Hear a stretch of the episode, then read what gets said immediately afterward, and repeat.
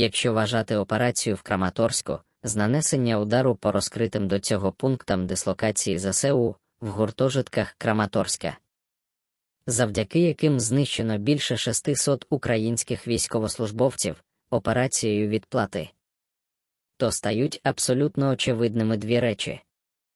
Перша, ми точно знаємо, що вся орда загалом і оце її Міністерство воєнної брехні, зокрема, брешуть завжди. Ще не було жодного разу, коли воно не брехало. Друга, раз вони говорять про 600 українських військовослужбовців, то в Макіївці точно було винищено не менше 600 орків.